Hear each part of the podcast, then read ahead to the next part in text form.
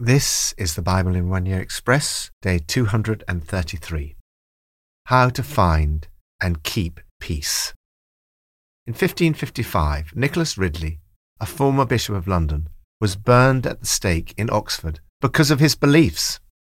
On the night before Ridley's execution, his brother offered to remain with him in the prison chamber to be of assistance and comfort.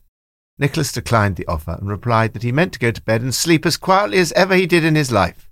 Because he knew the peace of God, he could rest in the strength of the everlasting arms of his Lord to meet his need. Peace is a great blessing. Peace is a word of huge significance in the Bible. The Hebrew word for peace, shalom, translated by the Greek word eirene, means far more than the absence of war or hostility.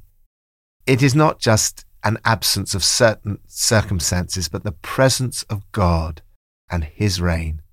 It means wholeness, soundness, well-being, oneness with God, every kind of blessing and good. In order to bring peace to others, we first need to find and hold on to peace within ourselves. From Psalm 101, I will sing of your love and justice. To you, Lord, I will sing praise. I'll be careful to lead a blameless life. When will you come to me? Whoever slanders their neighbour in secret, I'll put to silence. Whoever has haughty eyes and a proud heart, I will not tolerate. My eyes will be on the faithful in the land, that they may dwell with me. The one whose way of life is blameless will minister to me. Peace with God. Peace and silence, in the good sense of the word, often go hand in hand. This psalm speaks of the slanderous and the wicked being put to silence. David sings of God's love and justice. We talk a lot about God's love, but not so much about his justice, which is as important. Love without concern for justice is not true love, as love cries out for justice. Only the blameless can dwell with him, minister to him, stand in his presence. Slander, pride, and deceit are sins of the mouth, heart, and action. They bring us under God's judgment. Thank God for the cross, where love and justice mingle, truth and mercy meet.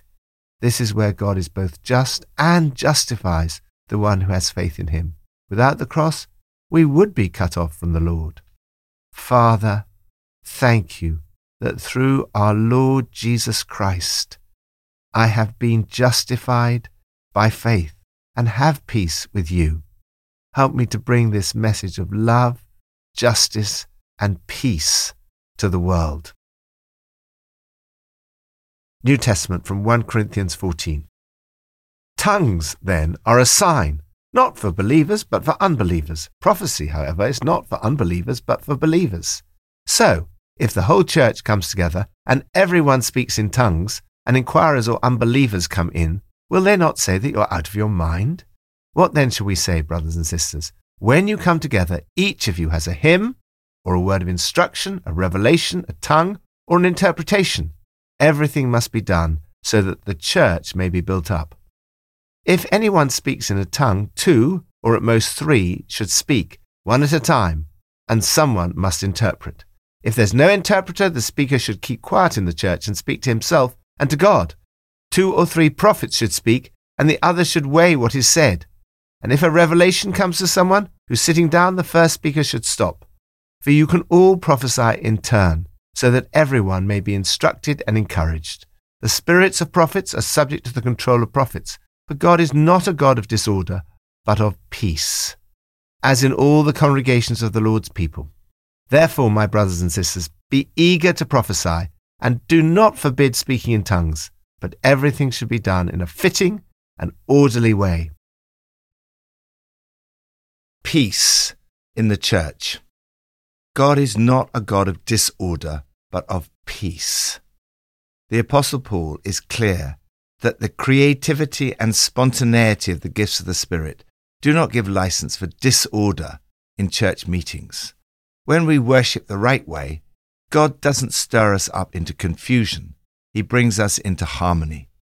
Paul describes the way to peaceful, harmonious, and orderly meetings in the church. Everything should be done in a fitting and orderly way. It may involve an appropriate keeping quiet in order to let others speak. This gives us some sense of what church meetings were like in the early church. Clearly, there was an expectation that the gifts of the Spirit would be exercised regularly. When you come together, everyone has a hymn or a word of instruction, a revelation, a tongue, or an interpretation. Gifts need to be exercised in an orderly way. There shouldn't be anything weird or hyped up about spiritual gifts. It may surprise some that the singer Katy Perry once said, "Speaking in tongues is as normal to me as pasta salt. It's a secret, direct prayer language to God." Paul's comments about prophecy and tongues being a sign often cause confusion.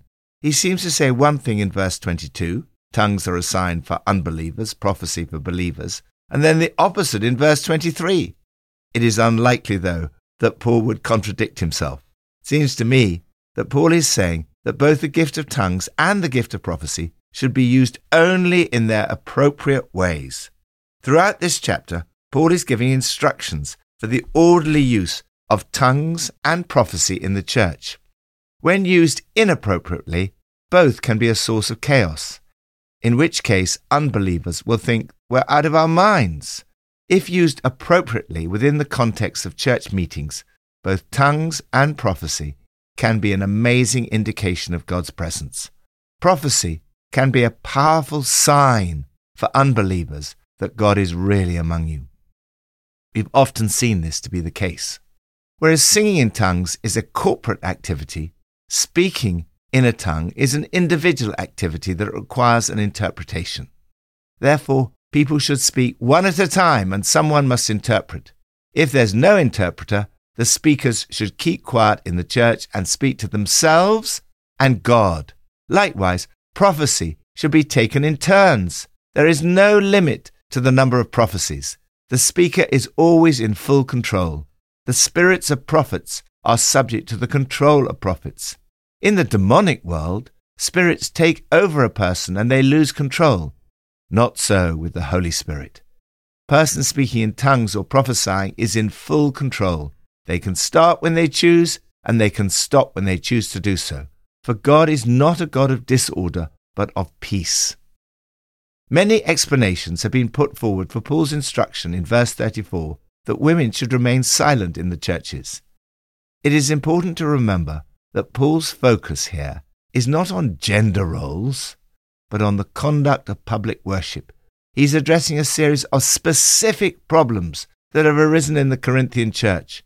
He's already made it clear that he did expect women to speak in meetings. He writes, "Every woman who prays or prophesies."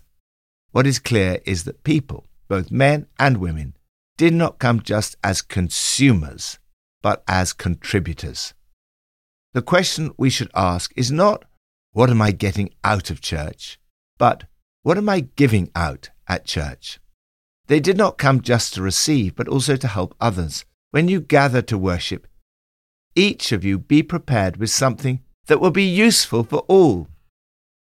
If we all come to church with this attitude of being a contributor, it will totally transform our services of worship. Lord, help us in all our services and other meetings to exercise the gifts of the Holy Spirit in such a way that when people come into the church, they will fall down and worship God, exclaiming, "God is really among you." Old Testament, from 2 Chronicles 13 to 15. Asa did what was good and right in the eyes of the Lord his God. He commanded Judah to seek the Lord, the God of their ancestors, and to obey his laws and commands. He removed the high places and incense altars in every town in Judah, and the kingdom was at peace under him. He built up the fortified cities of Judah, since the land was at peace. No one was at war with him during those years, for the Lord gave him rest. "Let us build up these towns," he said to Judah, "and put walls round them with towers, gates, and bars.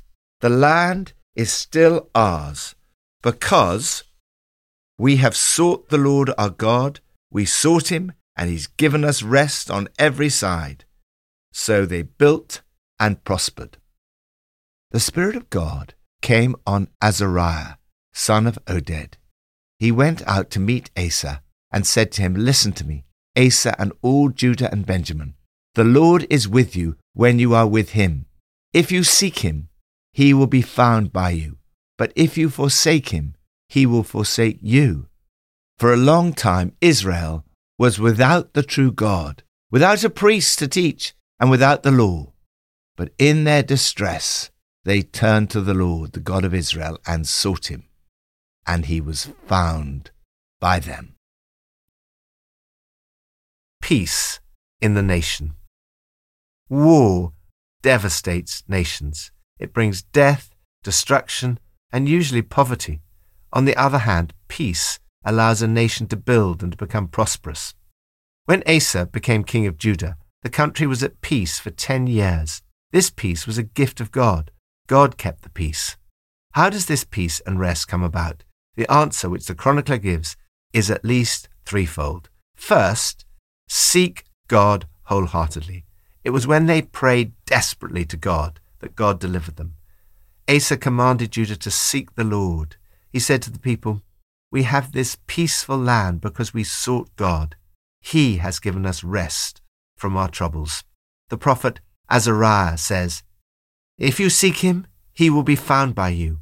In their distress they turned to the Lord, the God of Israel, and sought him, and he was found by them. They entered into a covenant to seek the Lord, the God of their ancestors, with all their heart and soul. They sought God wholeheartedly, and God gave them peace within and without, a most peaceable kingdom. Second, obey God fully. When Asa heard the prophecy, he took courage. Asa said to Judah, "Obey God's laws and commands." The prophet Azariah said, "If you forsake him, he will forsake you." This passage is an example of God's faithfulness to us when we choose to obey him fully. Third, rely on God totally. The men of Judah were victorious because they relied on the Lord, the God of their ancestors.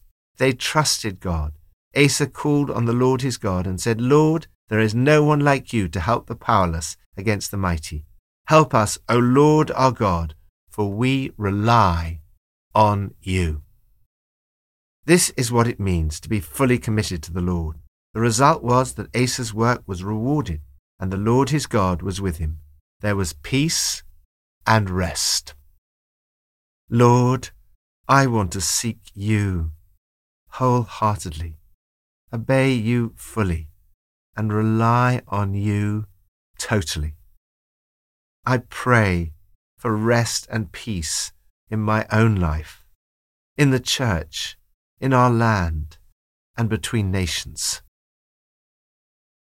Pippa adds, in 2 Chronicles 15:5 it says, "In those days it was not safe to travel about, for all the inhabitants of the lands were in great turmoil." We are blessed to live in a time when travelling around the UK is safe most of the time. There are many parts of the world today where there is great turmoil, people escaping from persecution, wars and brutal regimes. We need to keep praying and support those who are working for change.